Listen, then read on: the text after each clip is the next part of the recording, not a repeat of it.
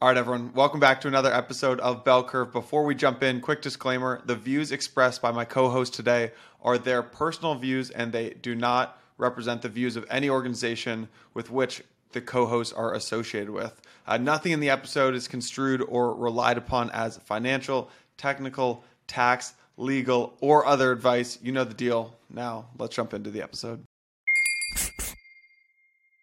Hey everyone, before we get into it today, just want to give a quick shout out to this season's sponsor, Rook. Close to a billion dollars worth of M E V has been taken out of users' pockets, and that's just on Ethereum, and that number is only getting larger, unfortunately. Rook thinks that it's time for a change, and they've built a solution which is going to automatically redirect that M E V back to where it belongs, into your, the user's pocket. So you're going to be hearing all about them later in the show. I'm a huge fan of this team and what they're building, so stay tuned to find out more. All right. This is going to be a, a great episode, Hasu. Uh, welcome back, by the way, from your from your well-deserved break. Uh, looking a little tan there, looking nice. Um, we've got, uh, today we're going to be joined by uh, Quintus Kilbourn and Barnabé Monnot. I uh, hope I got that, that pronunciation. You got it right. Um, yeah, nailed it. Um, it's the last time I ever attempted a French accent. Could you uh, could you give listeners a little bit of a taste of what they can expect on, on this episode? Oh, yeah. So first of all, thanks. It's good to be back.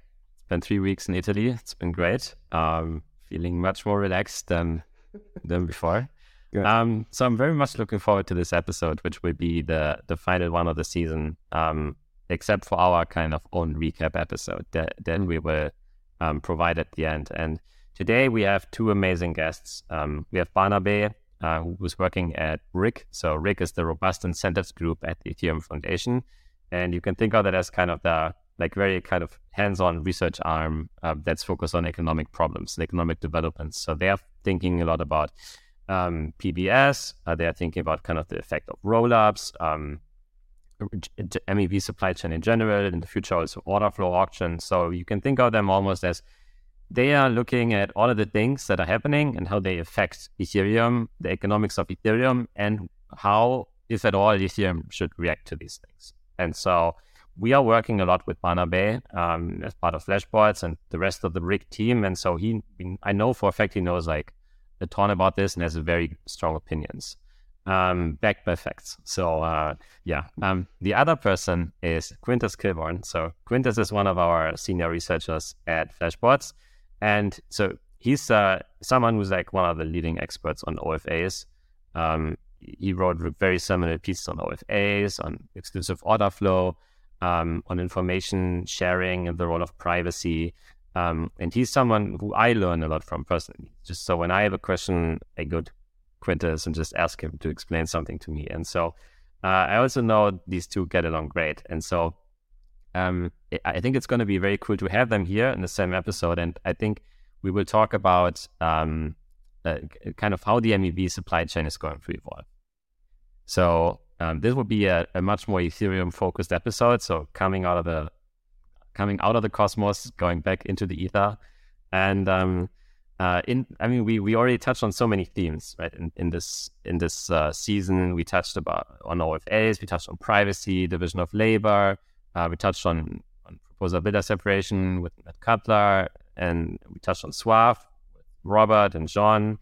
And this would be the episode where we put it all back together. So basically, yep. we like we have the floor in front of us, and we like take out like the whole M E V engine of Ethereum. We put it on the floor. We dissect every piece individually, and then we talk with these two how they relate to each other, the interfaces between users and searchers, searchers and builders, builders and validators, and um, yeah. And then ultimately, we hope we're going to put it back together and put it back where it belongs. That's all the intro we need. Let's dive right in. All right, everyone. Welcome back to another episode of Bell Curve. Today, Hasu and I are joined by Barnabé Monnot and Quintus Kilbourn.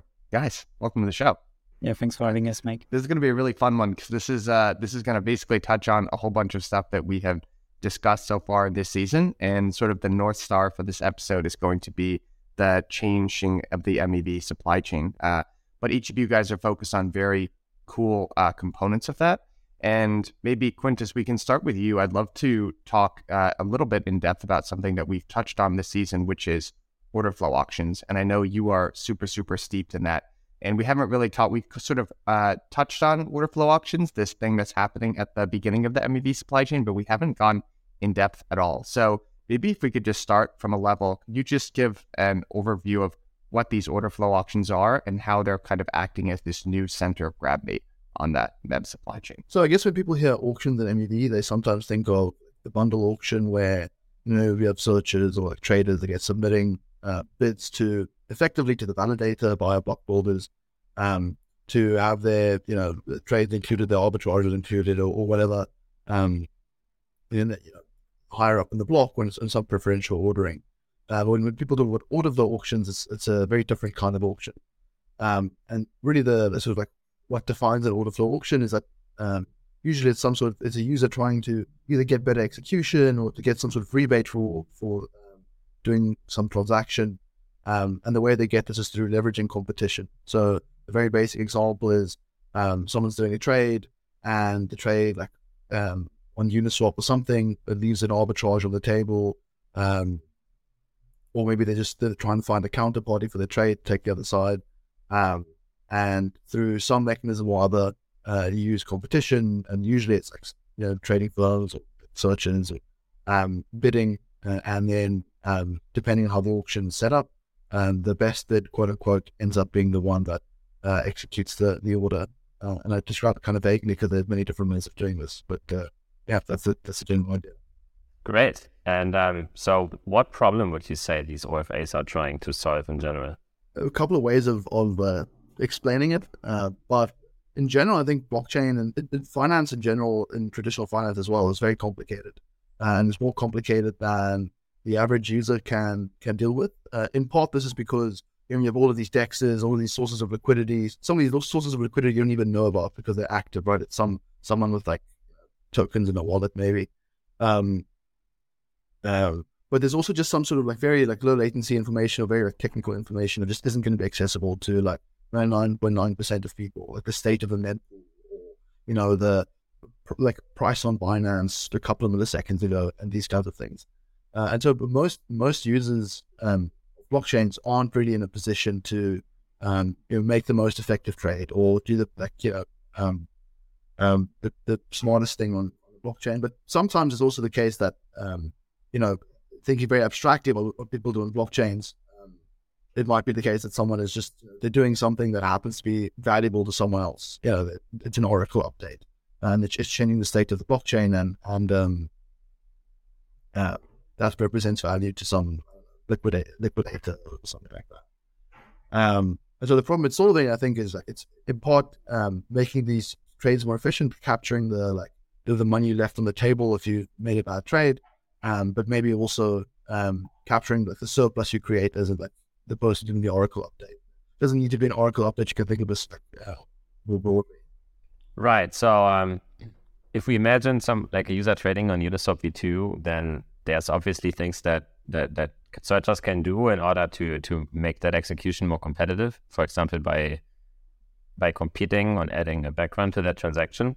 But um, do you think that there will also be um, kind of other approaches that we can go about this? Um, where the user maybe doesn't specify as much um, how their transaction should be executed? Like, how, how do you think that's going to evolve? Yeah, and that, that exists, right? So, um, so if a user isn't like if a user is uh, trading against Uniswap V two, they've sort of specified the like, full computational path. They said, okay, listen, this is my transaction. Uh, I want to trade against these pools in this way, um, and there's like some variance in the outcome based on slippage. Um, But it's not, there's nothing, uh, you know, there's not much like freedom of movement there. But, um, you know, we can have users sign in like four three three seven kind of intents, or um, like CowSwap's another example of this. Uh, and then, um, you know, the auction kind of finds them uh, the best source of liquidity, you know, whatever that may be. In the CowSwap example, users are being um, sort of matched against each other, and then some other, whatever other source of liquidity the um, solvers in the auction find. Um, but you could also just have like um, an R F Q system, uh, like zero x or one inch, in which case the user says, hey, like I want to do this kind of trade. Um, and then a bunch of different routes are offered to the user, different quotes. Um, and this will be like, you know, like searches or trading firms or whatever, um, finding good routes against passive liquidity.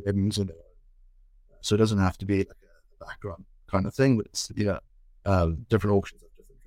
Uh, so talking about different auctions with different trade-offs. Um, so what design families for O F As um, exist in your mind, and how do they trade off against each other? I was I've been asked to like, give give a families of O F As before, and I, I find it very hard to do because I think very small differences uh, make a make you know important um, have have important consequences. Um, but like very generally, I think you can. Um, One of the interesting ways of, of segmenting things is, is saying, okay, well, um, you have these kinds of, of auctions that uh, allocate execution to sort of like an exclusive an exclusive party. So, um, for example, um, like I think the sponsor of this of this podcast, uh, Rook, is like you. Um, how it works is you, you know, I'm probably oversimplifying, but you have one order, um, and um, you have many orders, but but. Then you have some server or whoever who's holds onto the order. At least that's how um, it's worked up until recently. Um, maybe they've changed it, but um, you hold onto one order, um, and for some time period you accept bids, uh, and then you know the highest the highest bid is allocated the exclusive right to execute this um, this order, um, and that's like one way of doing things. Um, and What this requires is requires whoever's bidding uh, at the time of the auction to like be able to value the um, the execution of this order um, relatively well, uh, because sometimes there's a delay between you know when they're bidding and when they're executing, um, and this might mean the price moves or that like the cost of executing the block changes, um, um, and that might like you know um, that introduces some risk for the for the um, bidder who's bidding in this in this auction. Then you have this other like.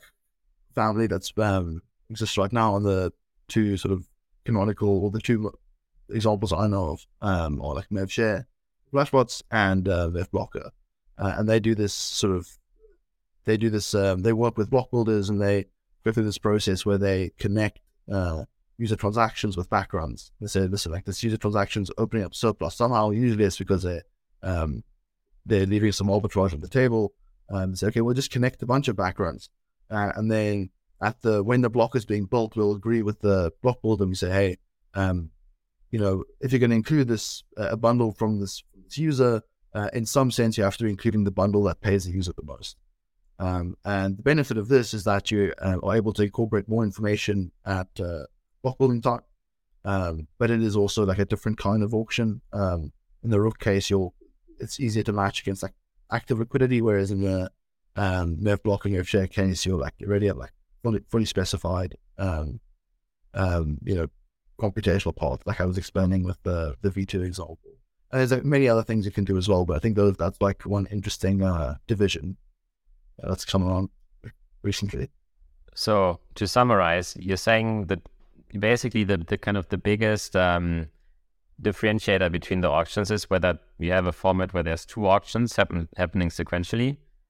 Um, or one auction, right? And in the two auction case, first the auction of the right to execute the transaction to a single searcher or trading firm or whatever, but then they still have to see that the transaction is actually getting included in a block, and they have to go through the block builder auction and so on.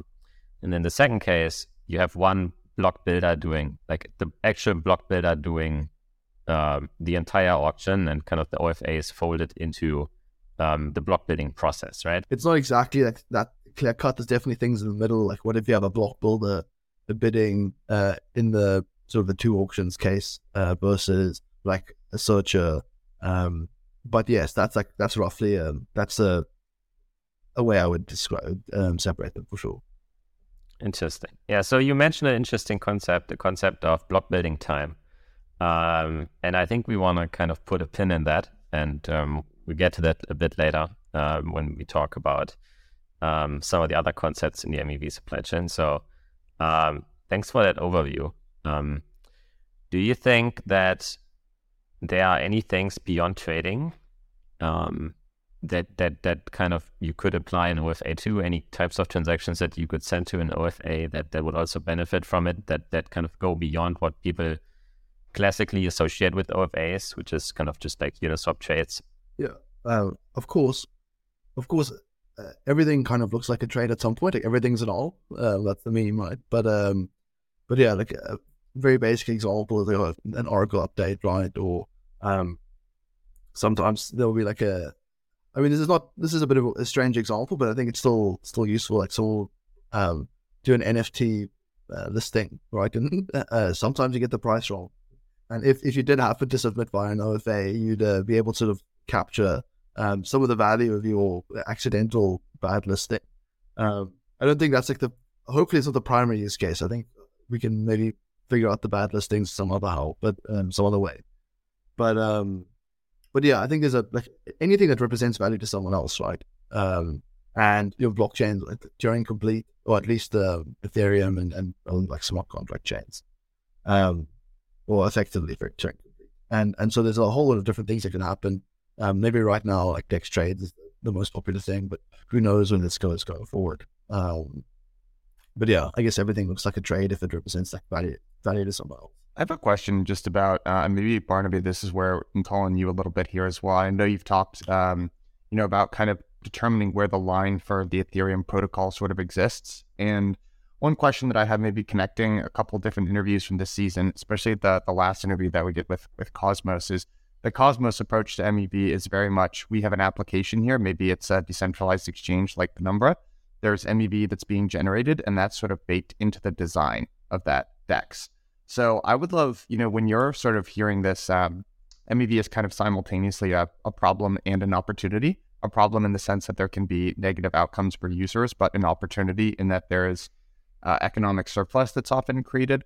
I would love to get your perspective on who do you think the sort of problem and the, the economic value should accrue to, kind of the app layer or Ethereum layer. And, you know, kind of speaking from, I guess, your perspective, but you do work at the Ethereum Foundation, like this, how does Ethereum, uh, you know, kind of think about getting involved here? Yeah, so uh, as always, it's very difficult to make blanket statements for how Ethereum considers something. It's the idea of the bazaar versus the, the cathedral, but I can, I can talk about what my, my thoughts are on the, on the topic. And I did listen to the episode with Henri um, about Cosmos, was saying that, you know, the transaction supply chain, that's the whole of Ethereum. Like Ethereum doesn't stop at the at the protocol side. And what you're seeing with Cosmos, for instance, is you have uh, much more activist protocols like that are adding this layer of programmability, of uh, of, of decision making with respect to, to how the M E V is managed and how it's kind of captured and then uh, redistributed. I would say in Ethereum, the trade-offs are maybe a little different, or at least the constraints are a little different. Uh, first, you don't necessarily have all trusted proposals, so you always want to create designs that are credible, even in the presence of untrusted proposals, and that adds a lot more constraint to, to what you can do with the, with the protocol. And then the because you are not in this, uh, let's say, app chain perspective, you also need to consider second-order effects on, on what can happen when you build in something that's maybe more favorable to one category of applications, and then might have ripple effects on, on other applications that uh, that could suffer from it. So the I would say the perspective has been to be a bit more conservative in terms of the update, and maybe a bit less opinionated about uh, the way that the M E V is managed at protocol level. Uh, but that doesn't mean that choices aren't being made, because when you look at P B S, for instance, there is an opinionated uh, choice that is made when we're talking about uh, enshrining P B S, for instance. So um, staying with this uh, notion of kind of application uh, layer versus protocol layer, I'd have a, a, a question kind of to both of you. I know, Quintus, you've thought about this a lot more, but Barnabé, you have like a very keen, like, understanding of economics and, and markets. So I'd be very curious to hear your, your thoughts as well. So Theo Leibowitz from like Uniswap's former um, head of strategy, he went on a podcast recently and he said he thinks that um, generalized O F As will um, not take off in the marketplace because um, all the applications will kind of develop their own um, individual order flow options or their own individual ways of dealing with M E V, and they are not, so for one, they can kind of specialize more, but also they're not interested in sharing any of the economics um, with an outside protocol. So how do you think about this trade-off? What will happen, basically? Will applications all succeed in developing their own M E V solutions, or uh, will we see kind of a generalized O F A layer maybe on Ethereum um, take off, and kind of what are like the arguments um, for and against these things?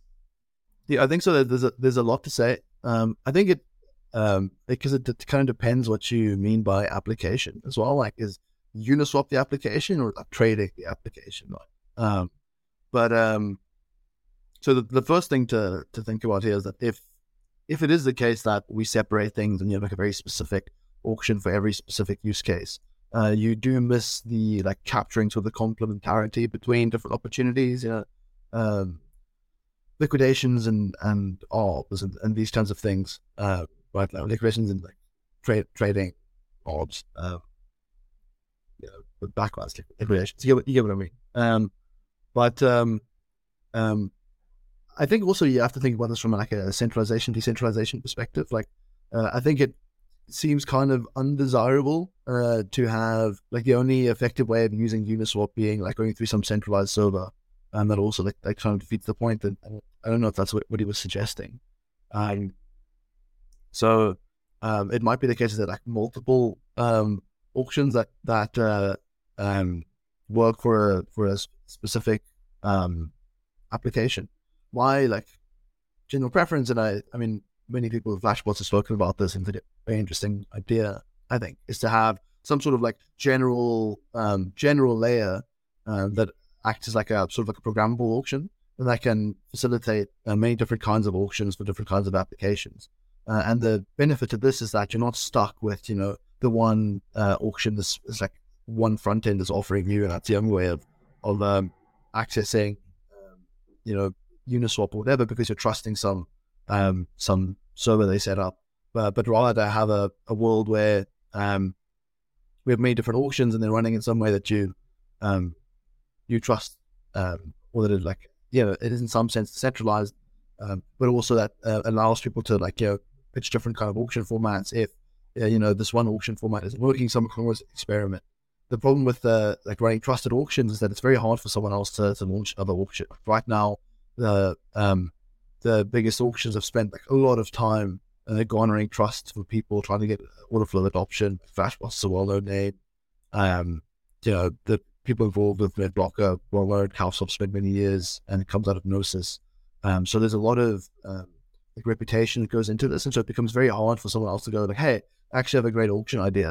Um, let me you know set up an auction," because it takes them like a lot of time to gain trust from people, and and it might not even be possible.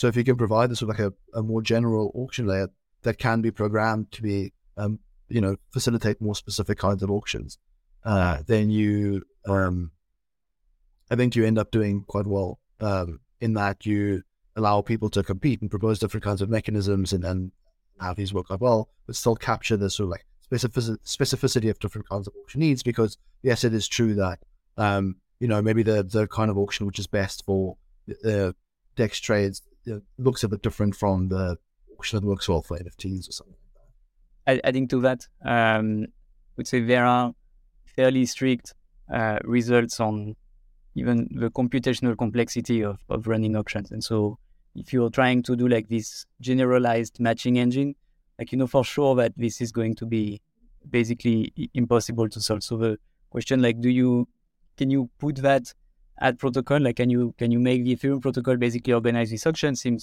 to me like it's it's a it's a tall order that that's going to be um, yeah running against some some fairly essential or fundamental limits. So then the question is, if you don't do that, what what do you do? And I think that was kind of a gist of Hasu's question, which is that you know will will we see piecewise auctions of just like separate flows for for the user transaction to to go through? Application per application. I think at the beginning we will see that because it's just it's just easier to do when applications have kind of a, a finger on the on the bottleneck for the user transaction flow.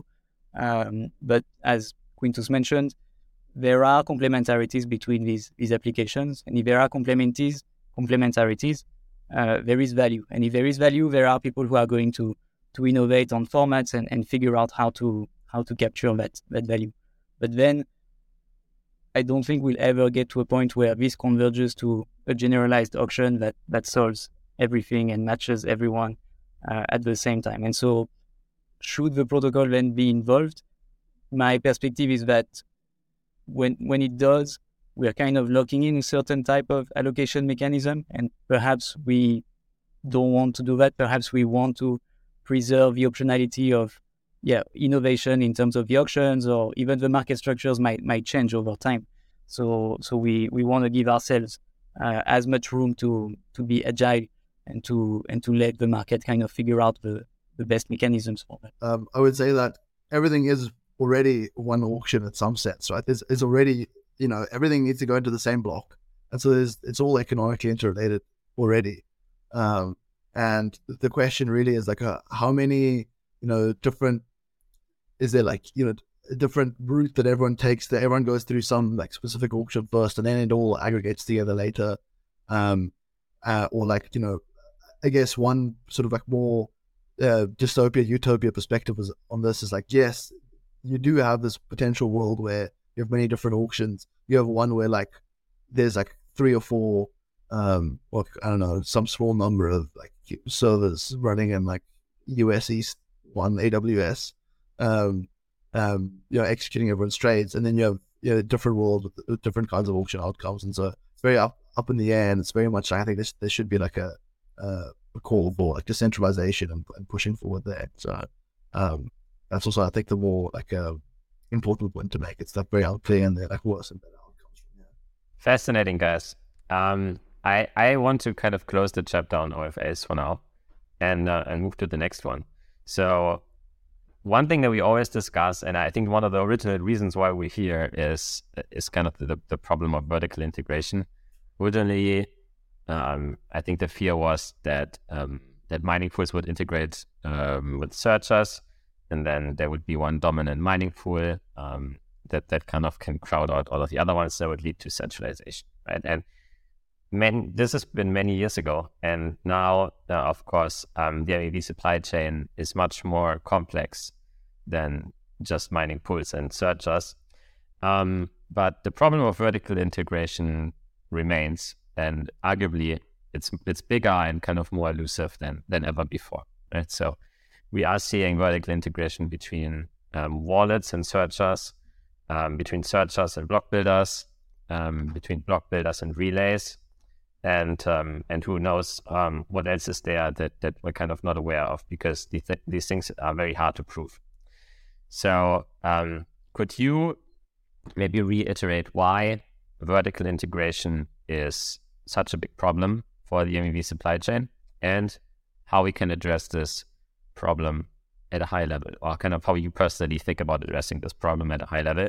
Um, sure. So the first question is, why is vertical integration such a problem? And I think it really comes to why we are building the systems that, that we are building, which is that we want systems that are efficient, but we don't want systems where the efficiency can be, or, or the extra surplus that the system creates can be extracted by, by a single party. And so when you have vertical integration, you basically take two entities that would be in a in a relation of, of, of checks and balances, or maybe in, in tension with, with one another, and now you you you're kind of merging them together, and so you might be expanding uh, the action space for that bundled entity to to extract more value through whatever is, is going through its uh, its pipeline. So Why we why we care about vertical integration is really because we care about having systems that are loosely coupled, and, and each part of the system or each component is unable to to extract any kind of rent on, on what's going um, through through its pipe. And if you have vertical integration, you, you also prevent to some extent competitivity, because now uh, if you have one searcher on one side and many builders on the other side, there's at least a bit of competition between the builders to to offer something to a searcher. But if, if the searcher and builder are, are the same, uh, now they, they can do strategies that are that are different, and they don't need to be quite as, as competitive. And so, yeah, building systems that, that prevent any kind of rent to be, be extracted at any point, uh, I think is, is what we're here for. And so vertical integration is a, a threat to that. I have a, I have a follow-up question for you there, Barnabé. Um, I would love to understand how you think about builders, and specifically builders getting larger and more sophisticated. I think, you know, one of the the parts of the sort of a, like a design principle that's been extremely successful, at least in Ethereum so far, is kind of this idea of making, basically leveling the the playing field for proposers and making sure that they're adequately compensated for securing the Ethereum network.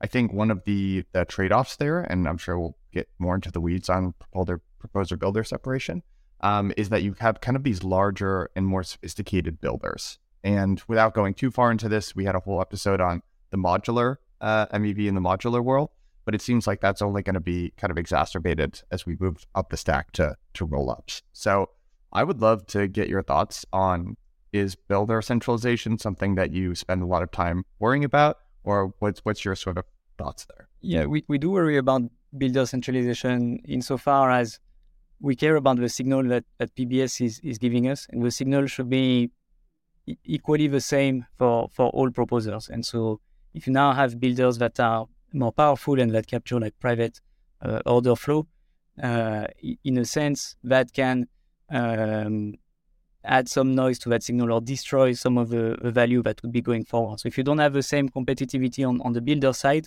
uh, you don't let the value propagate towards the towards the validators and eventually towards the the protocol who's who's behind the, the validators. And so builder centralization is a bit worrying in the sense that now again you have this one actor in the supply chain that's able to to extract undue rent, and which maybe is is not um, compatible with this idealized version of a builder, which is more of a simple pass through that uh, that forwards the value towards the, the proposers and the and the protocol eventually. Quick break from the show here. I want you to imagine something for me. Imagine swapping two stablecoins on chain, paying zero dollars in gas, and instead getting a rebate of two thousand dollars. This is something that's actually happened on chain. To understand how, I want to introduce and thank this season's sponsor, Rook. Zooming out for a second, the current state of affairs at M E V is billions of dollars so far have been extracted from users' pockets using M E V. Rook is coming in and saying enough is enough. Blockchain should drive value to their users and the applications they use. It is time to leave the hobbyist era behind us if we want to move forward and we want to get this right. That's why Rook has built a custom blockchain settlement network, and it's one that gives you full control over the entire transaction lifecycle. Today, you can connect to an open source Rook node. The Rook protocol will automatically match, bundle, and auction your orders and transactions in seconds with zero gas overhead. Also, any M E V that's discoverable along the way will be returned to you, the user. Created as a collaboration between the industry's top mechanism designers and M E V engineers, Rook was built from the ground up to be scalable, safe, and programmable. You can get your own mempool, choose searchers and builders, and link your mempool with others to discover even more M E V. You can define how the M E V is shared and delivered as well. And Rook can basically process anything from transactions to meta transactions and more. This is the way that blockchains basically should have been from day one. So if you're a user listening to this, here's what I want you to do. I want you to go to your wallets, go to your favorite app, your node provider, and say, hey, I want you to be working with these guys, Rook. I want the M E V that I create to be redistributed back to me. If you're a developer and you want to stay ahead of the game, the best way to do that is to follow them on Twitter. They are at Rook. Or even better yet, slide into their D Ms. They are lightning responsive. They'll get you set up today. And if you do slide into those D Ms, as always, please tell them that I sent you. Quintus, I'd love to get your, kind of tag you in here and get your thoughts on just vertical integration in general. And then, yeah, any thoughts that you might have about builders getting larger and more sophisticated.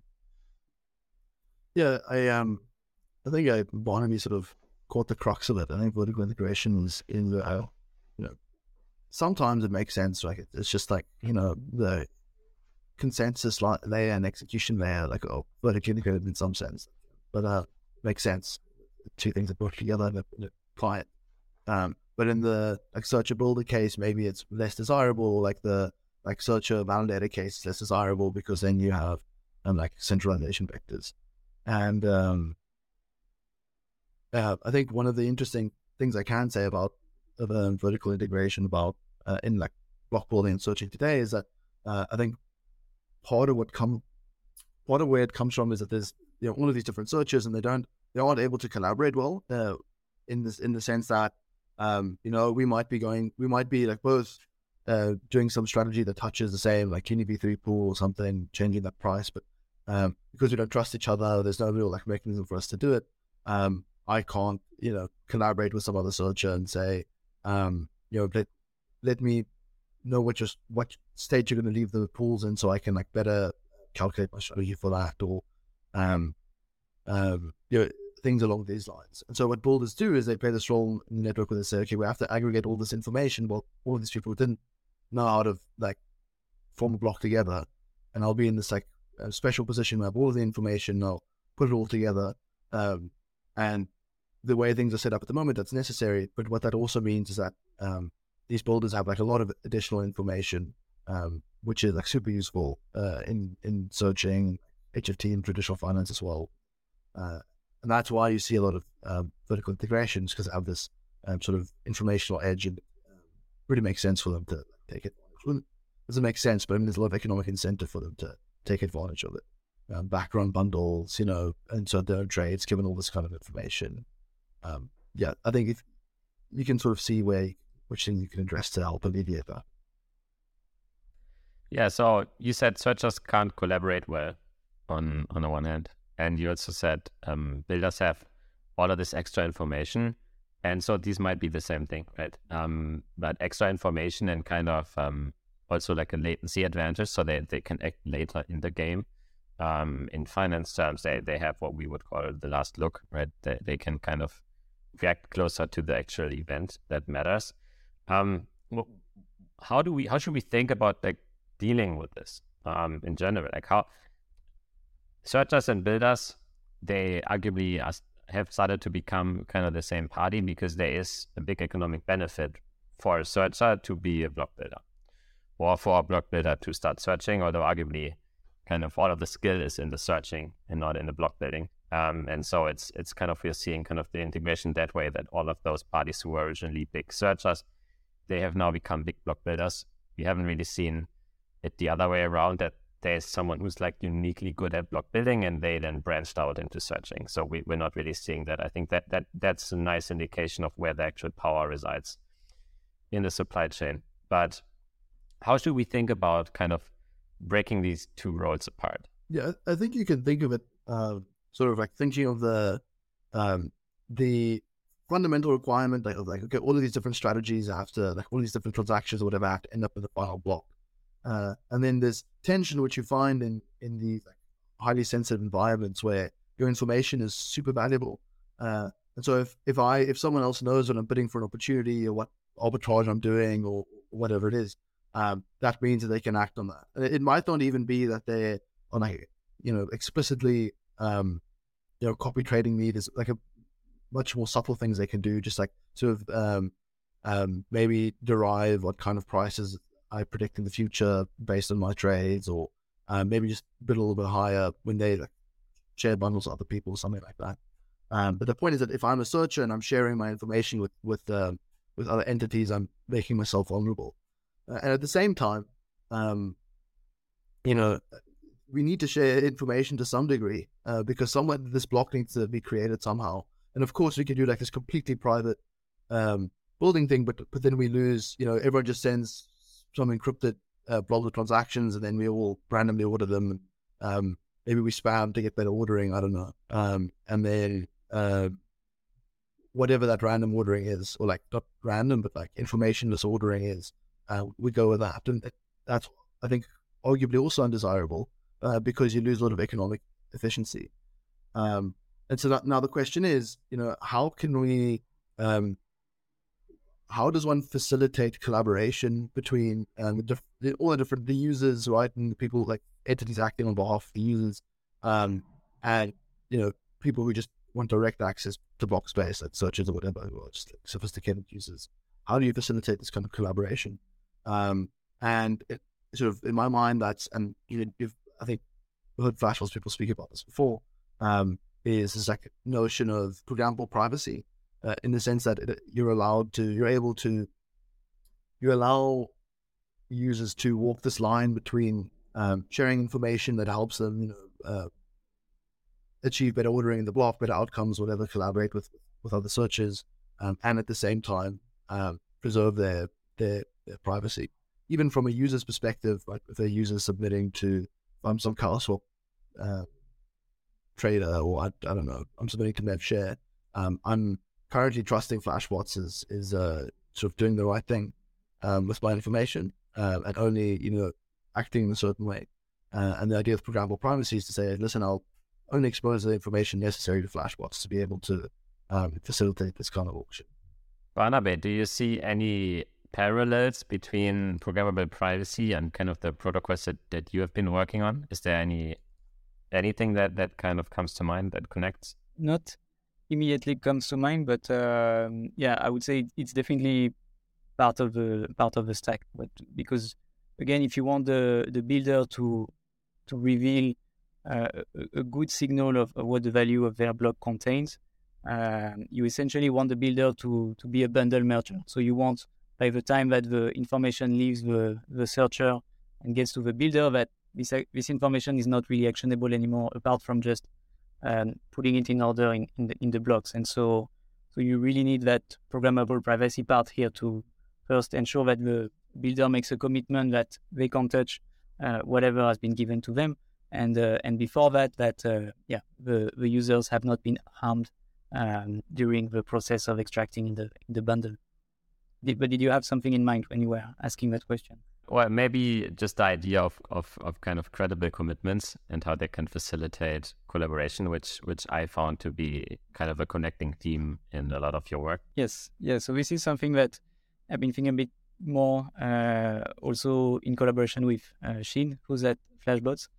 Uh, first, the idea of commitment, which is, yeah, who's who's making commitments and, and who's kind of recording them. So I, I've been writing a bit about this.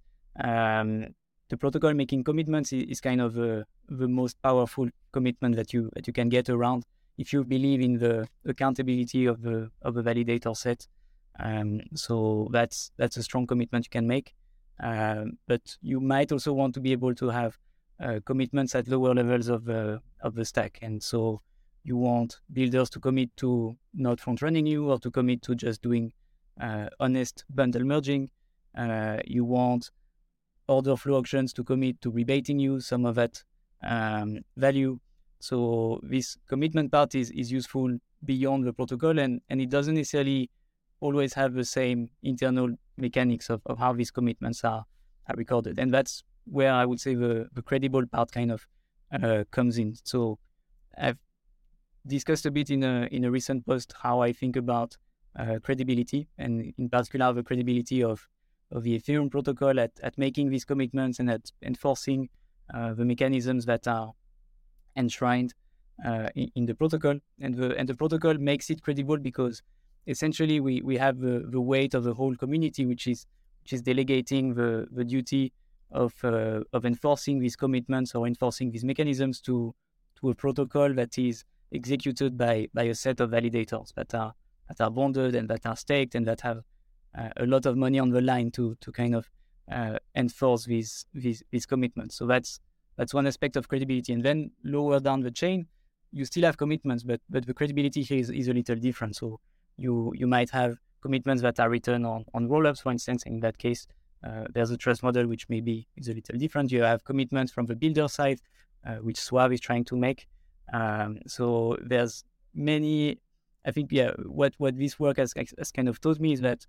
Uh, I don't necessarily think of mechanism design or, or credibility as like zero to one thing. Like either the mechanism is there or it's not there. It's yeah, to me, it's more complicated than that, and it's more uh, multidimensional. And, and credibility is a is a big part of, of why this is the case. By the way, maybe this is a, a good time to transition into talking about uh, P B S. Um, and you've done a, a lot of thinking about this. Um, I'm sure privately, but also uh, publicly as well. So I would love to kind of get your thoughts on the. the current state of P B S, which is sort of facilitated by the, the off-chain M E V boost solution.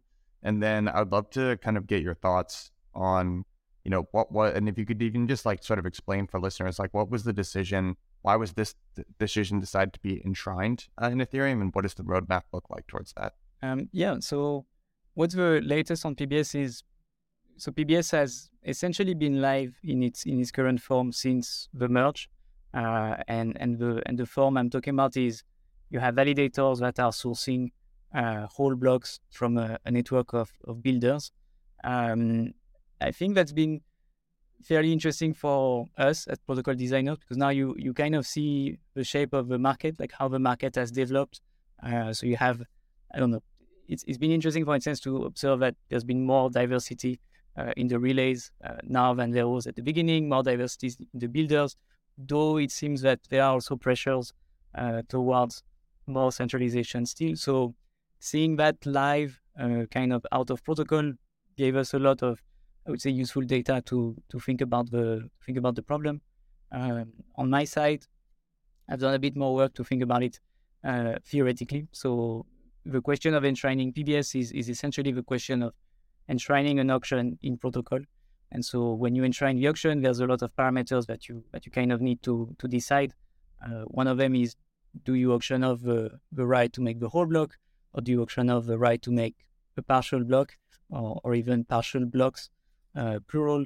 Uh, how do you think about the enforcement of the bids? How do you think about uh, the credibility of the of the auction? Uh, once the value is is kind of elicited by the auction, how do you how do you manage it? Like, what do you do with it? Do you give it back to the proposer? Do you give it back to the to the protocol? So there's a lot of questions that are interesting. Uh, and before thinking about these questions, I had thought quite a bit about E I P one five five nine. There are very interesting parallels between the, the two mechanisms in terms of Um, in both cases, you're trying to elicit from the perspective of a protocol a signal of value that is credible and that actors, uh, essentially validators, uh, can't bias. And so, yeah, these questions have been, to me, quite uh, fertile. So I've been thinking about them quite a bit since the since the last year, and and, and I feel yeah we we've reached a much better Uh, understanding of, of what the, the auction could look like. We we understand a bit more some of its trade-offs. Um, and so what it looks like in terms of getting it to, to Ethereum, I think is, yeah, there, there's some really nice work, for instance, by Mike Neuder and Justin Drake on the on the optimistic relay. And that includes an actual roadmap of, of making the optimistic relay as close as possible to, to what would uh, enshrine P B S look like. So yeah, I, I think this is This is probably how, how that will go.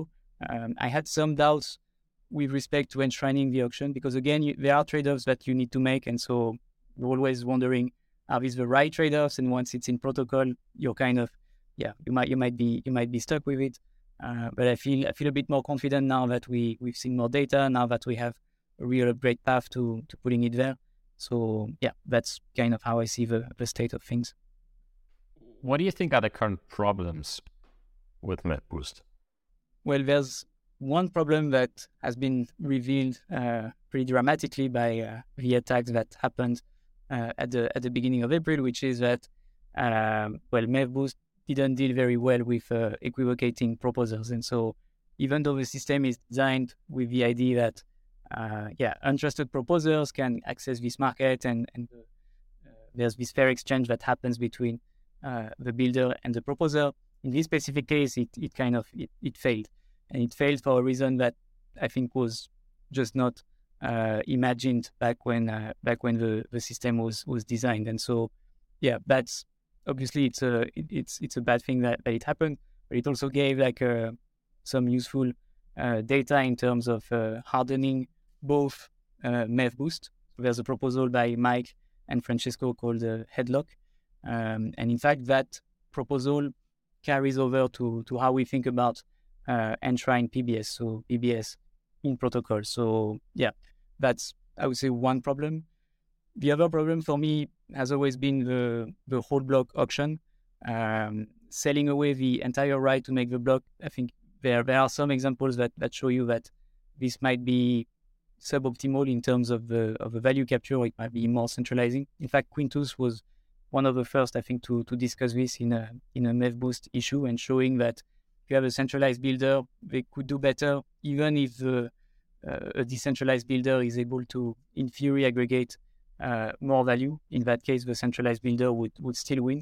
So yeah, I still see some unknowns on, on that on that question, but um, yeah, again, with the perspective of putting it in protocol and giving ourselves a path to to experimenting a bit more with it, Uh, before it reaches there, and maybe even after uh, it reaches the protocol, uh, I, I think this is um, yeah these are the two main problems I see. I've got a question for you, Barnabé. This is this harkens back to a debate uh, that we had earlier this season between Hasu and Matt Cutler, And it was very centered around relays specifically, but maybe we could broaden it a little bit to just talk about off-chain infrastructure in general.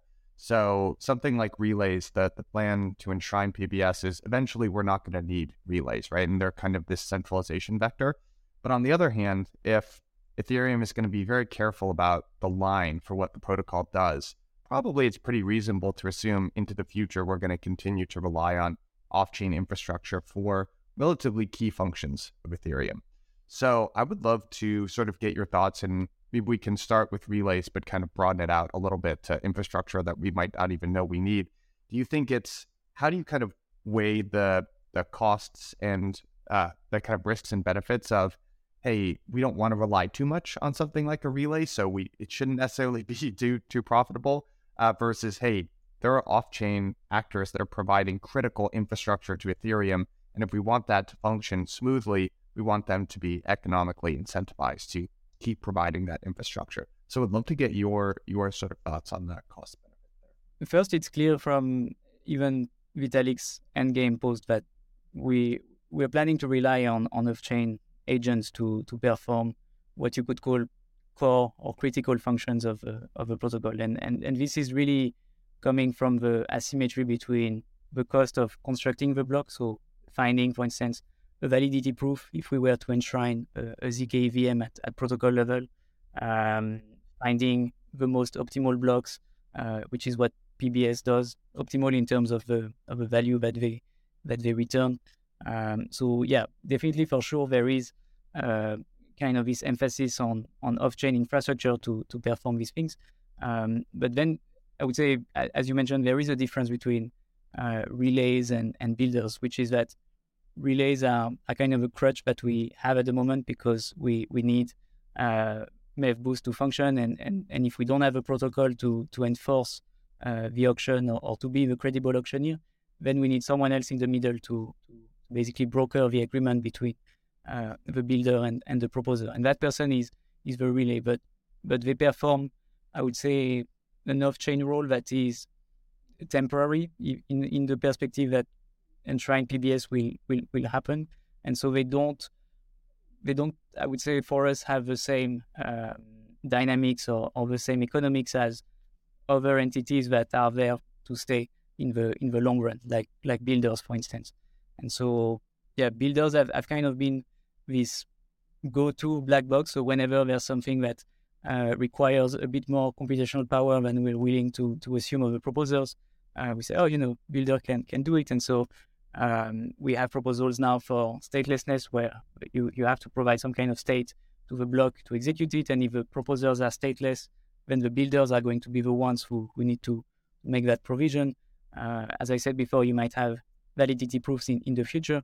And so it does seem like we, we're relying more and more on these uh, off-chain actors. And again, this is there are opportunities to, to this because, yeah, we, we do, it's almost like adding extra Uh, computational power to, to the network as a whole, even though that computational power is, is bounded in time. So so we want to think carefully about how do we enforce and create the relationships between this off-chain infrastructure and the and the protocol itself. Yeah, that's my uh, long-winded answer, but, but I can be more precise if you if you like. Barnabé, are you worried? Like, is the Ethereum Foundation worried about um, creating two much um, pressure on builders and to, to do additional tasks that could ultimately raise the barriers to entry? I think it's a worry if the control and competitivity of builders, or rather the control over builders and the competitivity of builders, doesn't scale as fast as the, as the number of tasks that we that we give them. So if we find that, you know, there's a there's a good enough market of, of builders doing doing the blocks, that might put us at ease to add more things to the builders. So when I said earlier the, the sensor, I said, oh, there's like all these roles that the builders will, will have to do. Um, but obviously the, the pace of upgrades is, is is not super fast. So we will see over time, I would I would say the, the cracks in, in the in the builder market as they as they appear, and we might take that into account uh, when we start thinking of, well, you know, builders should do like a million different things, uh, et cetera. And again, we speak of builders as like this um, abstraction, which is more like you, you have this uh, nebulous entity that is that is performing things on your behalf. But it's very clear that builders will not be a central server that is just outputting everything that you that you need them, and that builders themselves will decentralize. Builders themselves will figure out that there are economics that work better in their favor uh, when they are more more decentralized. So so yeah, I think we can also lean on that um, when we when we think about uh, the role of builders. P B S is basically like one component of it is is validators making commitments to block builders to include a particular block, and that allows kind of this this this new layer of commerce to happen between builders and validators. Um, you already now some time ago you made a proposal that seeks to generalize this idea of validators making commitments to parties in the supply chain. Uh, it's called P E P C. Proposer commitments. Yes. Could you briefly go over like what's the kind of line of thinking behind this proposal, uh, and and also what kind of new use cases would it enable in the M E V supply chain? Yeah, so this proposal came at a time where, again, I was feeling a little concerned about enshrining something too specific in the protocol, and that might not give us good optionality if the market structure changes or if we figure out that, yeah, that specific auction format is, is not actually suited for for what, we, what we're trying to do. Um, at the same time, I was quite interested in uh, EigenLayer and this idea that you can have proposers basically signing up for for making commitments and, and making these commitments credible by by putting their stake that they currently have in the Ethereum protocol at stake for other duties that they that they are then signing up to to perform. So I was excited by this because it gave me a sense that, oh, you know, there's like this other layer of innovation you can do that is still close enough to the protocol, but not the protocol itself. So yeah, it gives you the flexibility without giving you the committing to like this uh, this specific mechanism. Um, but at the same time, I was seeing some risk with with EigenLayer. So the first risk I was seeing is that the protocol might not know that the validators are are committed to EigenLayer, and if they do bad things on EigenLayer and the EigenLayer kind of writes down that a bad thing happened, uh, the protocol might not know. And so what's at stake for the validator Uh, with, with with respect to the Ethereum protocol might not actually be the real stake because they, they got slashed or banned by, by EigenLayer. And so I was proposing first, okay, we, we need to at least ensure that this principal agent problem between the protocol and the and the validators is uh, is resolved by by aligning everyone's view on, on, on what is what is happening and, and what proposers are, are doing outside of the of the purview of um, of the protocol. So that's the first step. And then the second step to P E P C is saying, well, what if instead of them signing up to to these additional slashing conditions with EigenLayer, we allowed them to programmatically create uh, essentially validity conditions for, for, for their blocks. And so saying, instead of waiting to see the validator did something and then they get slashed, which I called uh, optimistic validity, uh, we we we make them write down what their, their validity conditions are, and we evaluate the block validity based on whether these conditions are, are satisfied or, or not. And this is, let's say, a, a pessimistic uh, view of, uh, of of block validity.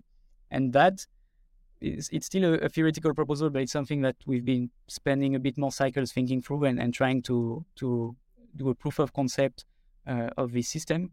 But essentially what it does is it decouples P B S between two things. One, which is the market structure, which is that there's a legal system that ties proposers to off-chain entities, and the legal system requires that the exchange be made fairly between between the two. And it, and the second part is the is the allocation mechanism. So, what, how exactly, what is the shape of a contract between between the proposer and the and the and the builder? So when you do P B S, the way it's discussed today, You you do both at the same time. You both enforce the market structure and you enforce a specific allocation mechanism, which is the, the whole block auction. And so P E P C was the idea of, what if we could only enforce the market structure, but validators were completely free to enter into any commitment that they that they want to enter into? And there might be plenty of reasons why that's a, a bad idea, uh, because there are maybe commitments that we, we don't prefer validators to enter into, such as uh, censorship or, or reorging uh, on demand. Uh, but there are maybe ways that this gives us a bit more freedom to to explore uh, what proposers can do. Amazing. Okay, that, that wraps up our segment on, on P B S, and I think we're entering kind of the last uh, the last uh, concluding mini chapter here. So um, because I, I do want to talk about putting it all back together now that we kind of we laid out this entire M E V supply chain in front of us. We deconstructed it. We talked about um, the interface between users and searchers and block builders with O F As. We talked about um, vertical integration between um, searchers and builders and why it happens and that we need division of labor and so on. But then we also talked about kind of um, the interface between block builders and, and validators. So Quintus, um, kind of in, in your words, like if you zoom out five years, how do you think the M E V supply chain is going to look? And um, also maybe as a side note, where do you think kind of um, Suave will fit into that? Yeah, I feel like it's a it's so mean by now to say that Suave just solves it all. Um, but but um, yeah, I I think um, you know if you want to be really realistic about it, uh, there in a couple of ways that like the things to go from here. Um, there's maybe like some worst case route where Um, things centralized, but just enough so that like there's no like real reaction from the community, and um, and so you still have like you know a high degree of centralization, but it's like min- like minimally acceptable, and, and that's like how we roll with things, and maybe that's like a couple of centralized O F As and a couple of like centralized builders, and that's that's that, uh, and that's really the world we're trying to avoid, um, and. So maybe to like zoom out to a world that Suave's trying to create, and that I, you know, believe will be the world that exists uh, in in five years' time, uh, is this world where yeah, you still have an interface between um, you know the protocol and this market, uh, and maybe like to Barnaby's point, maybe it makes sense for it to look a bit more expressive than it uh, does right now. It's not just a full block auction; it's something more complicated. The proposer commits to, or who knows. Um, um, but you know. Something like uh, uh, P B S in the sense that there's a, a market for producing the next block. Uh, and then so where Suave fits in is really everything before that. Um, and I said that, um, you know, we want to facilitate collaboration between uh, the different users who need to end up with a block. Um, and part of that is um, users, you know, who want to participate in an O F A, um, you know, trying to, with the auction, trying to capture, um, so we get better execution, these kind of things. So you want to uh, provide them the tools to um, share their trades, share their information without being, you know, front run or screwed over, um, but also give them the power to like really express, hey, like give me um, the best possible trade at this point of the block, or or, or whatever. Um, uh, and at the same time, for for searchers to um, sort of, you know, ideally provides them with the ways to protect their information, but also to give them enough information at like block building times or as the blocks are constructed, um, so that their like strategies are um, sufficiently uh, valuable, um, and maybe maybe you know Suave provides other kinds of information at, at, at block building time, so that um, you know high frequency or low latency kind of races aren't important, because you know we have there's a Binance price oracle at at uh, um, block production time, and so people aren't racing to get the most Value, uh, most are up-to-date like Binance prices in their bundles. And there's all like a bunch of details, but zooming out, what does that like ideally look like? Um, it looks like this sort of like um, set of primitives, or the sort of like middle layer that exists between uh, all of the users um, of the protocol, be they like sophisticated searchers or, or you know, you know uh, just me and you, um, uh, and um, you know through this through this layer uh, we've allowed collaboration and and and um, um, hopefully production of the most valuable block possible, um, from like a welfare perspective, not just from the validator's perspective, um, but still valuable enough to compete with centralized uh, venues, um, and through this like P B S like auction with the with the validator settling produced blocks in Ethereum. That's like a, a very very high level view with a couple of specific details. Yeah, Barnabé, wonder if you have anything. Uh... Anything to add to that?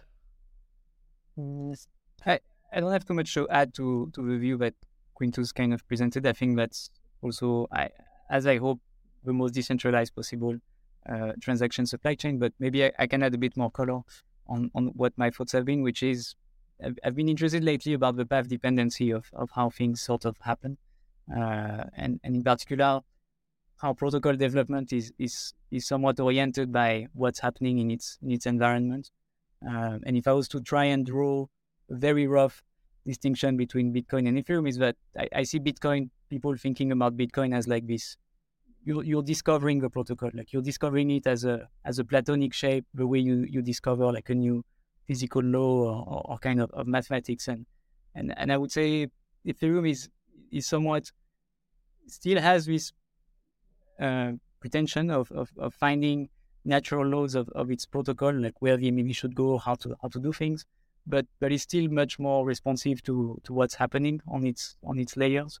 And so, if for instance uh, there was much too much uh, centralization or, or too much censorship uh, to to our taste, I think we would put more accent on, on things like uh, inclusion list to defeat censorship, or uh, pre mempool consensus uh, to ensure that transactions have to be seen by, by a large set of actors before they are included. And not necessarily transaction in the clear, but you could, you could see commitment to transaction and, and, and then ensure that, okay, blocks have to be made with transactions that everybody has seen. So there are ways to kind of step in and, and maybe backstop uh, some excesses of the, of the market. But these ways, they, yeah, they're not like platonic shapes of protocol. They're more like a real politic of, okay, maybe actually we... we see the market like heading off to, to the wrong direction, and, and or, or the market is not uh, maturing uh, fast enough to, to defeat the, the censorship or centralization pressures, and then you kind of have to maybe do something uh, about it. And so, yeah, I, I'm I'm very torn on, on what's the, the right approach to that, but but it's something that I've been thinking about a bit more, and, and I think it's relevant here.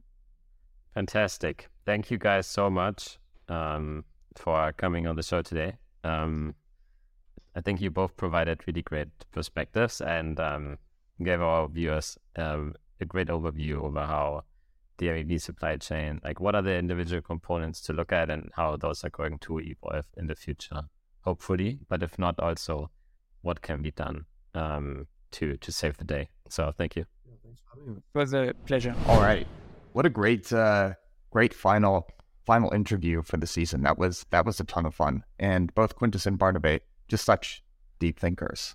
Um, I'd be curious, you know, what uh, what kind of takeaways did you have from the episode? Oh, well, first of all, I agree. I think it was a fantastic episode. I I love hanging out with Quintus and Barnabé, both of them. I think they're both, like, they have such a, you know, calming attitude, and they are so... They do.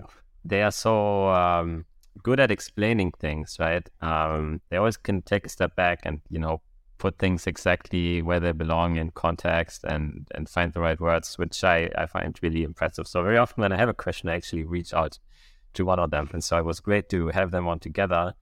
Um, yeah, and um, and talk about the M E V supply chain. So I thought that um, we covered pretty much everything that I, I wanted to cover. Um, so I, I was very satisfied. Yeah, me as well. I wanted to get a little bit deeper in the weeds with you on auctions, because I... I thought that was a super interesting part of the the conversation, but I wanted to to sort of get your thoughts on that a little bit more and go in depth a little bit. And I know you you mentioned to me early in the season, I think with our in our episode with Tarun, that you are a little bit of an, a nerd about auction theory and, and kind of like going down that specific rabbit hole. So I would love uh, I'd love you to kind of unpack. You kind of listed your own sort of segmentation about different types of auctions that exist. Can you sort of just rehash that and then talk a little bit more about how you think about the different, maybe just expand or, or clarify or just go a little bit deeper on the design, the different design families that Quintus spoke a little bit about at the top of the episode. Right. Yeah. So between the three of us, I, I think I'm like, of the two guests and myself, I'm probably the, the least of an expert about auctions, and Quintus, I think, uh, I, I think um, this was one of the things that he studied. Um, Um, and so, yeah, I think he, he's really smart about that. And most of what I know, I already know from talking to people like Shin and, and Quintus um, in Flashbots. Mm-hmm. So, um, well, it's a good question. So um, I think Quintus, uh, he, he gave a good overview, and he said that um, th- th- there are kind of a few ways to to slice the pie when it comes to, to different order flow auctions. Um, he what he drew out in particular was whether there's kind of one auction, whether it all happens kind of inside the block builder and you rely on kind of the computational power of the block builder, but also on uh, what he called kind of block building time, right? Mm. Because the block builder builds the block at the last possible moment and they have all of the information about all of the other bits. And so ca- they can really optimize for kind of the optimal, the most optimal block, right? And um, and I, I think that's one of the main ideas behind so M E V-Share, um, the, the the O F A that, that we built, but also um, behind M E V Blocker. So that's kind of another O F A that's out there right now, and that's in contrast to some of to some other O F As that that that, um, for example, are R F Q based, right? Or the one um, that Quintus mentioned, uh, which is Rook, the, the the current sponsor of the show. Mm. Um, which kind of have this two-step process. First, they auction off um, the right to, to fill a particular transaction, and then that transaction still has to enter the builder auction in order to get it included in a block. So I think that was very illuminating. Um, and um, on the other hand, I think one big trade-off is going to be um, so specialized versus generalized. I think we touched on that briefly um, when I, I kind of cited Theo Leibowitz. Mm. Um, so that's going to be a big question, like how specialized are the different order flow options going to be? So you can have an order flow option that's very kind of specialized, for example, on trading um, or on back-running Oracle updates or any number of things. But then Quintus was hinting at something, um, which is kind of the, the complementing, um, uh, kind of complementing use cases um, that you can unlock from having kind of one generalized order flow option. Right, so there might be different uh, different submissions to different types of order flow options that don't really seem related, that from happening inside the same auction unlock some kind of combinatorial benefits, whether it's batching or whether it's kind of matching things against each other in the sense of like cows or coincidence of ones, right? Right. Um, and um, so one example actually, so I, I used to be kind of very engaged in the Maker community. And um, so Maker's liquidations, uh, so when, when, when Maker was liquidating a, a C D P, that trade was actually routed to one inch and could then be matched with people trading in the other direction, right? And so um, that's a kind of a small a small detail that even something that that's it seems kind of obscure, like it's like there's a C D P getting liquidated, but as Quintus was saying, everything's a trade at the end of the day, right? And for every trade, you can have a counterparty. Um, and um, kind of the, the, the more information you aggregate in one auction, um, the higher the welfare that you can generate um, from the auction. And um, so that that's really important. And then the third thing that I kind of draw, would draw out is is that of kind of um, the, the uh, auction credibility. Yeah. Yeah. So we already had um, Tarun on, so I think he's uh, kind of the foremost expert in crypto on kind of credible auctions. He had this really, I think he has already had two really great papers on this topic. Um, and so the idea of auction credibility means basically is the um, auctioneer um, going to be honest? Are they going to stick exactly to kind of the rules of the auction that are laid out? Both in terms of uh, are they respecting kind of the privacy of bids? Are they inserting any of their own bids? Are they censoring any bids from any bidders? Uh, are they leaking any information maybe outside the system? And um, so really there are all kinds of things that auctioneers can do um, that kind of undermine the integrity of the auction. We had already discussed one example with kind of Google inserting bids into their own ad auctions to drive up the price, and now um, they, they they kind of are facing a, a big antitrust lawsuit, um, well deserved for that. Um, but all of this stuff happens on a much much smaller scale, right? So, um, for example, in the block building market, there's complaints from searchers that particular block builders are censoring their bundles or that they are looking at their bids uh, and kind of just like one-upping them um, or that they are stealing their M E V, right? So this is all kind of things that, that can happen. And um, a lack of a lack of trust in the M E V supply chain really leads to more vertical integration between it makes collaboration uh, because it makes collaboration between different actors harder, right? Because if I don't trust you, then I'm less likely to send you my order flow, um, for example. I'm less likely to send you my trade. Um, and so um, what this means in particular for O F As is, I think that um, kind of you, you can gain some more like efficiency in some ways by, by running more centralized infrastructure, um, but you can get more social scalability um, and more credible neutrality by making a more credible auction. Uh, one that, that that kind of has its rules enshrined on chain and that doesn't really have any trust assumptions in the auction here itself. And um, I think these, for me, these are kind of the three criteria, um, how you can kind of slice the O F A pie, and then you can fit almost any kind of order flow auction, any kind of trading scheme into that.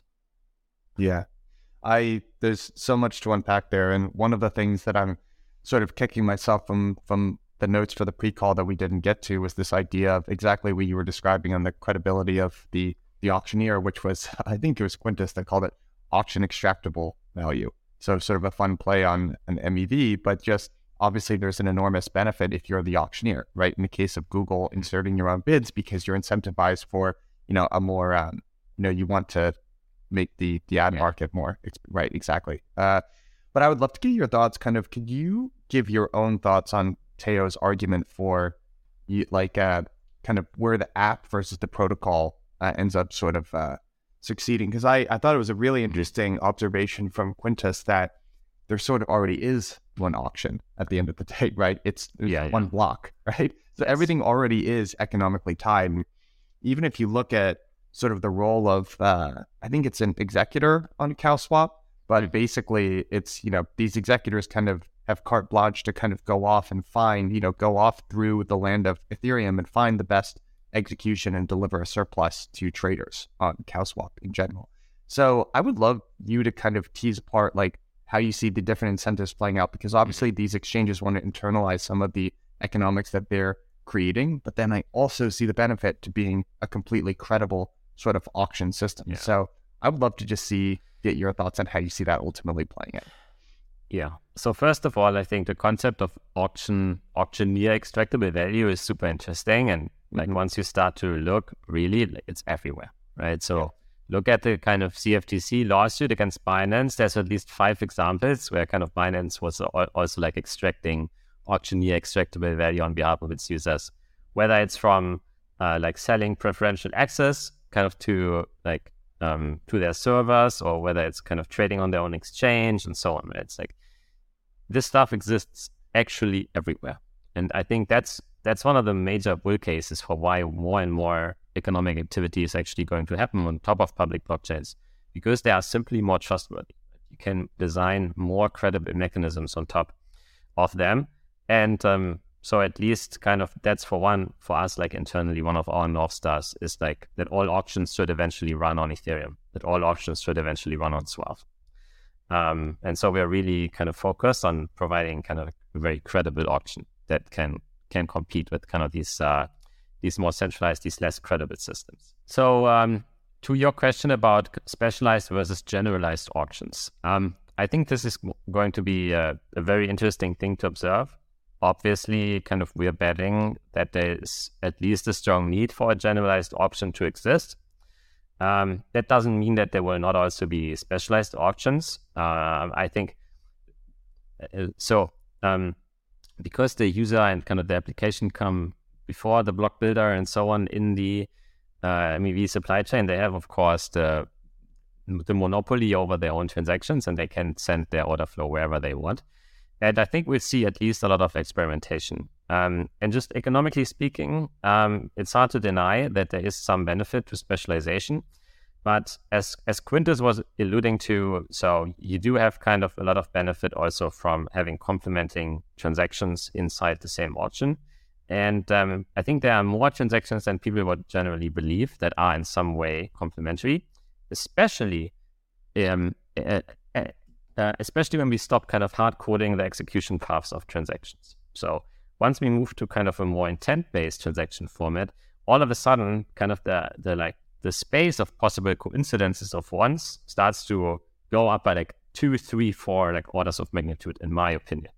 Um, just because like uh, when you just have intents, they're so much easier to match than if you have kind of hard, hard-coded um, execution paths.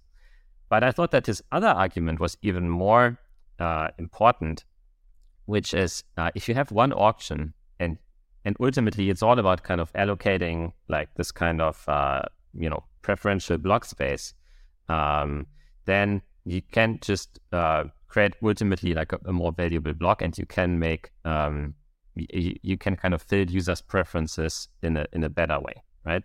And so I think any system, uh, any auction system that doesn't happen at the block building, like at what, what Quintus was calling block building time, I think it will have a natural, a very natural disadvantage uh, over a system um, that does. And and so I think those are some of the main reasons why we are betting on um, on kind of an auction that happens at, at block building time. And that, that really like is an argument in favor of having one generalized auction. Uh, so having all of the information in one place and then kind of auctioning it off or like or merging it into a block all at once. So I think that's was one of the ideas behind also like the, the like unifying auction, right? Which which which is Suave. And so um, yeah, so I think that's that's kind of how we think about that. Um, credibility also, of course, would be very important. So I think it's it's much easier for someone to build um, like a new a new blockchain that kind of only serves the purpose of um, the like running an order flow auction for another system, for like another chain, and make that decentralized. Then it is kind of for every exchange to develop their own uh, order flow auctions. Um, I think the the the latter is, is much harder to decentralize, and um, I think we'll see that in some of the designs um, that are coming out and. In kind of the next uh, couple of months. By the way, I, I realize we haven't really defined a coincidence of wants,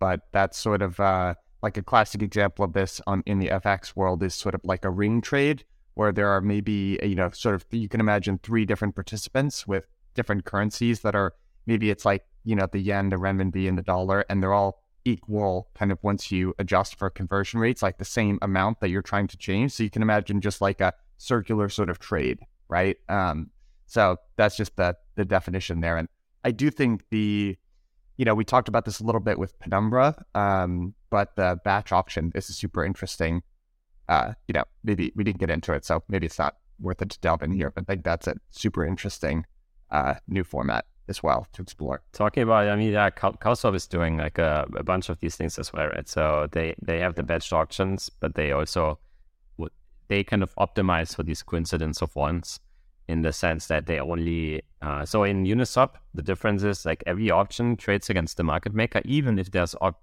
bids coming in in the same block that actually trade in opposite directions. Someone wanting to buy um, E T H and someone wanting to sell E T H against U S D C, right? So in theory, they could be matched against each other. It would be strictly better for the users, but that's not possible in Uniswap. They all trade against the same liquidity pool. Whereas CowSwap is this layer on top where, um, that the, the two parties are matched against each other, and only kind of um, whatever can be filled through, through these coincidences of ones is then routed to um, an exchange like like Uniswap, right? And so I think um, batch auctions are very interesting um, because they eliminate some, not all, but like most forms of front running, and also kind of um, they um, there's this very interesting paper. I think we already shouted it out like once or twice from Eric Budish.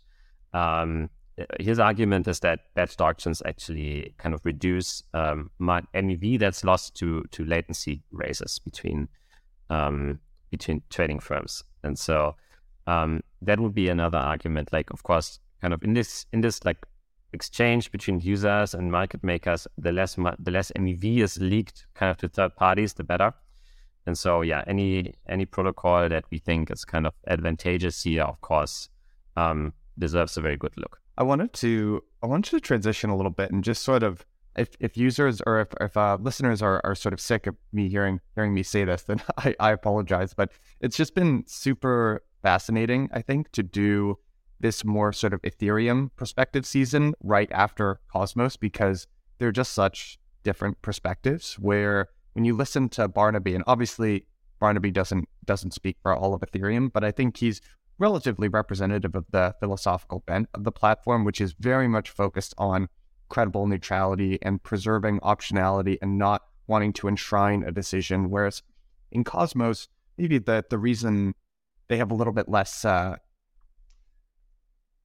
there's a little less value to secure. So they kind of have this nice um, there's this trade-off where they can actually be much more opinionated about the design of M E V and, and user experience. That's just, it's super fascinating to to kind of stack those two different perspectives, one against the other. But it has just been a, a very cool instance to see where these two uh, sort of design spaces and opinions are converging. Like that exact phrase that you just said, Hasu, about not wanting to hard code users' intents. You can go to this this episode. Uh, obviously, we we talked to Barry. Uh, unfortunately, you weren't able to be there, but I talked to Barry this season. But there's a great episode on I Pledge Allegiance, which is a great podcast between him and Dave Oha, which is one of the founders of Osmosis, where he talks about exactly that idea, you know, where you should be a little bit less prescriptive about hard coding intents in. Um, and I, I would be curious just to get like your particular, I think you've probably spent between Maker and Lido and, and Flashbots a little bit more time on the Ethereum side of things, but I would love to kind of get your perspective on sort of that, that philosophical division between Cosmos and Ethereum. Yeah, you know, I... I'm really bummed that I, I, I had to miss the Cosmos episode, because you're totally right. I, I definitely have a bent towards Ethereum, um, but I'm very interested in, in what they're doing in Cosmos, because they can move much faster and they can try stuff that we frankly cannot try in Ethereum. And um, but they can nonetheless like yield very interesting results and very interesting data points that, that we can ingest, right? And the reason that they can move so much faster, of course, what, like on the one hand is that they secure kind of much less money, um, but their, their chains are also kind of much more like specific towards individual applications. So in Ethereum, everything that we change about the protocol layer affects millions of different users, right? Many of which have kind of opposing interests. And the goal, like the, the very kind of specific goal for Ethereum, is to be this credibly neutral base layer on, on top of which like many different things can be built, and they can all coexist. And if you deploy something, then you have a very strong guarantee that your your application um, is not going to be broken by the next update.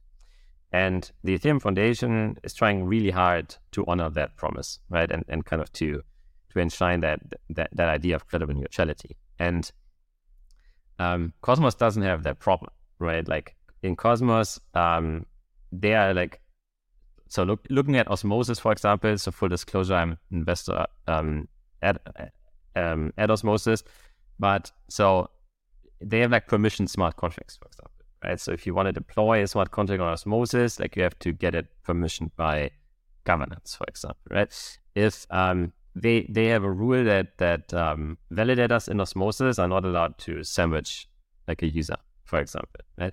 Uh, even though they totally could, right? It's, it's just like this understanding that, so if a validator does that, then it's going to be a governance vote, and then we get socially slashed. And like all of this stuff would completely, like, be completely impossible to enforce in Ethereum, right? There's no governance layer, first of all, in Ethereum, where people can vote with their coins that a particular validator should be slashed. Um, so even the idea in Ethereum is like so outlandish that it's like not even possible to entertain. And so because you're so much smaller and so much more nimble, and you can do all of these things that are completely impossible in Ethereum and vice versa. And so Ethereum just has to take a very different approach. It has to be much more slow moving, and a lot more stuff has to be built in ways that do not break the existing guarantees of the system and that do not require kind of any kind of rapid or breaking changes to the protocol. And um, yeah, I think I think this is um, this is the main reason why um, um, yeah, in Cosmos, they can just move so much quicker, and they can change the protocol in ways that um, in Ethereum we can't, and why we have to look more into building stuff that's compatible with the status quo and kind of layer stuff on top of it. Something that I hear out of the Osmosis community, and I, I do think uh, it would have been great to get, especially Dave is very outspoken about his, his views on M E V, and it's been sort of antithetical to a lot of the stuff that we talked about this season, but um, it's kind of this idea of what can your validators do for you, as opposed to, it's like the opposite design principle in, in Ethereum. And the, you know, having the explicit aim to commoditize validators, I think, is what part of what makes Ethereum's block space so valuable. But it is kind of an, an interesting thought experiment that's playing out in Cosmos about, like, if you have more sophisticated validators that understand the application code as well as the consensus layer, it's just pretty interesting um, overall. And maybe Maybe like the the segue that we can sort of close on here is is privacy, um, because I know you I know you've done some you you've spoken to Henri, even though you weren't on the episode, um, and sort of looked into Penumbra a little bit, and it was it's fascinating what they're doing. It was it's just interesting to hear his story, you know, not starting in M E V at all, right? He was starting from the perspective of privacy and and protocol design, and then he sort of wound his way up uh, at Penumbra. And I would love to just sort of, we didn't get to talk as much about privacy in this episode as I would have liked, but I know it's been a big focus for you. So I would love to get your sort of closing thoughts on kind of kind of privacy. And we didn't talk really much uh, that much about like uh, threshold encryption or anything like that. But yeah, I would love to maybe close with your overarching thoughts on privacy here. I also thought when you said that on the interview, so I was listening back to it the other day, I thought it was really interesting that he said that um, they hadn't actually started with any kind of application in mind, that just been working on privacy. And I think this is a very common experience for a lot of people in crypto, actually. So if you look at Monero, if you look at Zcash, like these original kind of these privacy O Gs, um, the argument for privacy was always more like ideological, right? It was like, oh yeah, people deserve privacy. Um, Monero maybe a bit less so. I think there was like always more, well, we need privacy in order to kind of transact on darknet markets and so on, right? Uh, Monero was always built like slightly more, maybe with kind of a bit of like the government as like an adversarial actor in mind. Whereas Zcash was kind of built more um, with the idea that it's private, but you can comply if you want to. We make that like really easy for you.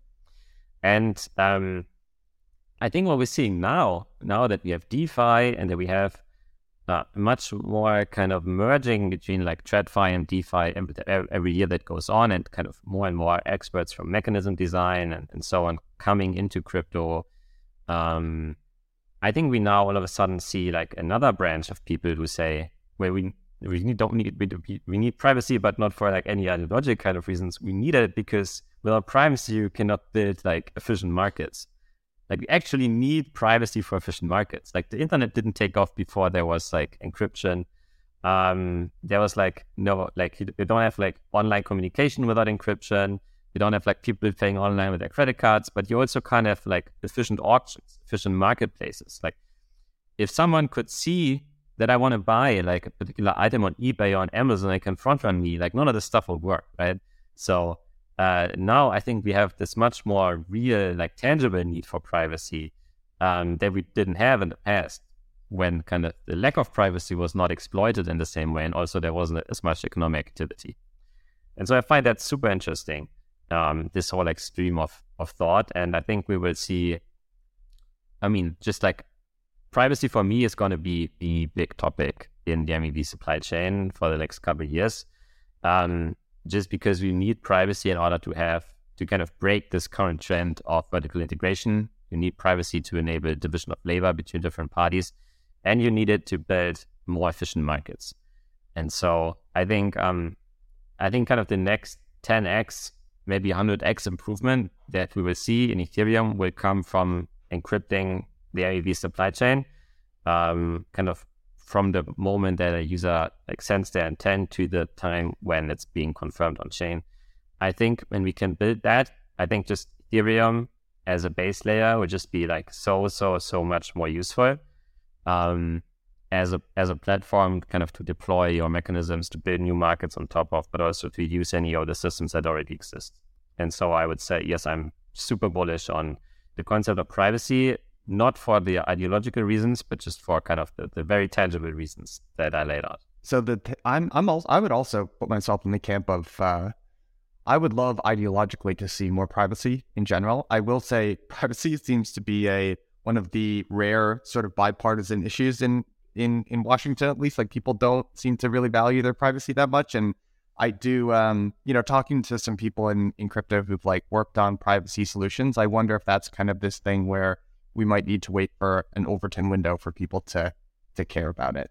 Um, but I I would just sort of put myself in the camp of hoping, just, yeah, from an ideological perspective, that privacy becomes thing, something that we build into our systems and people start to value a little bit more. But I totally hear you on the more pragmatic aspect of, yeah, for options to work, there needs to be some measure of privacy. It was this way with, um, uh, I forgot what it's called, uh, like main encryption protocol online. Um, so I read I read about that like some time ago, but uh, there was a big debate about whether encryption should be allowed online, right? And I think it was like not any of the philosophers or anyone making kind of these ideological arguments that ultimately swayed kind of the United States, States government on that being okay. It was um, it was just like the very pragmatic kind of industry coming together and saying like, it's not gonna like it's not gonna work. We need encryption to do commerce online. And so I think there will have to be a similar push eventually in crypto. Like we need like it needs to be okay for things to be encrypted. Otherwise, like commerce on the blockchain is not gonna work. And so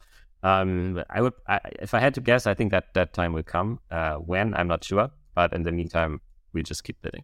Any sort of closing thoughts, Hasu? I mean, I know we've got our sort of individual wrap up, uh, just the two of us, but like.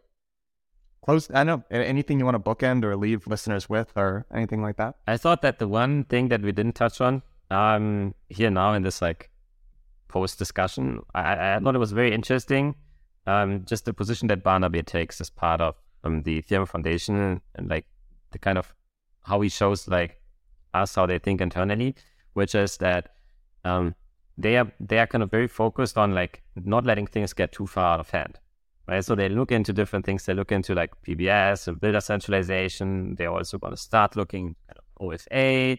Um, and then they basically think about things that could be deployed, but not with the intention of deploying it, more so as a kind of nuclear option, right? Kind of as a way of, of like um, kind of disciplining the market. Right? And um, I think you see a lot of parallels here with just like regulators in, in other markets, right? Um, and so far, I think they've taken like a very light touch approach, which I think is exactly the right um, way of thinking about like a system like Ethereum. Um, and so, yeah, I, I think that's really interesting. This kind of uh, these parallels between like the Ethereum Foundation and like a regulator. I think it's, you know, in this season, I think we've wanted to stay relatively in the weeds and a little bit technical, but it it's also been, yeah, I've found myself sort of wondering what's the right mental model or framework to. You know, to assess protocol design. And I think it's much less looks like a business and much more looks like a, a government and, and regulators. I think John Adler, there's a great talk John Adler gave, I think, at one of the DevCons where he explicitly sort of went into more detail about the analogy of uh, regulation on Ethereum. So, um, all right. Great episode, Hasu. I think we can leave it there. Thank you so much, Mike.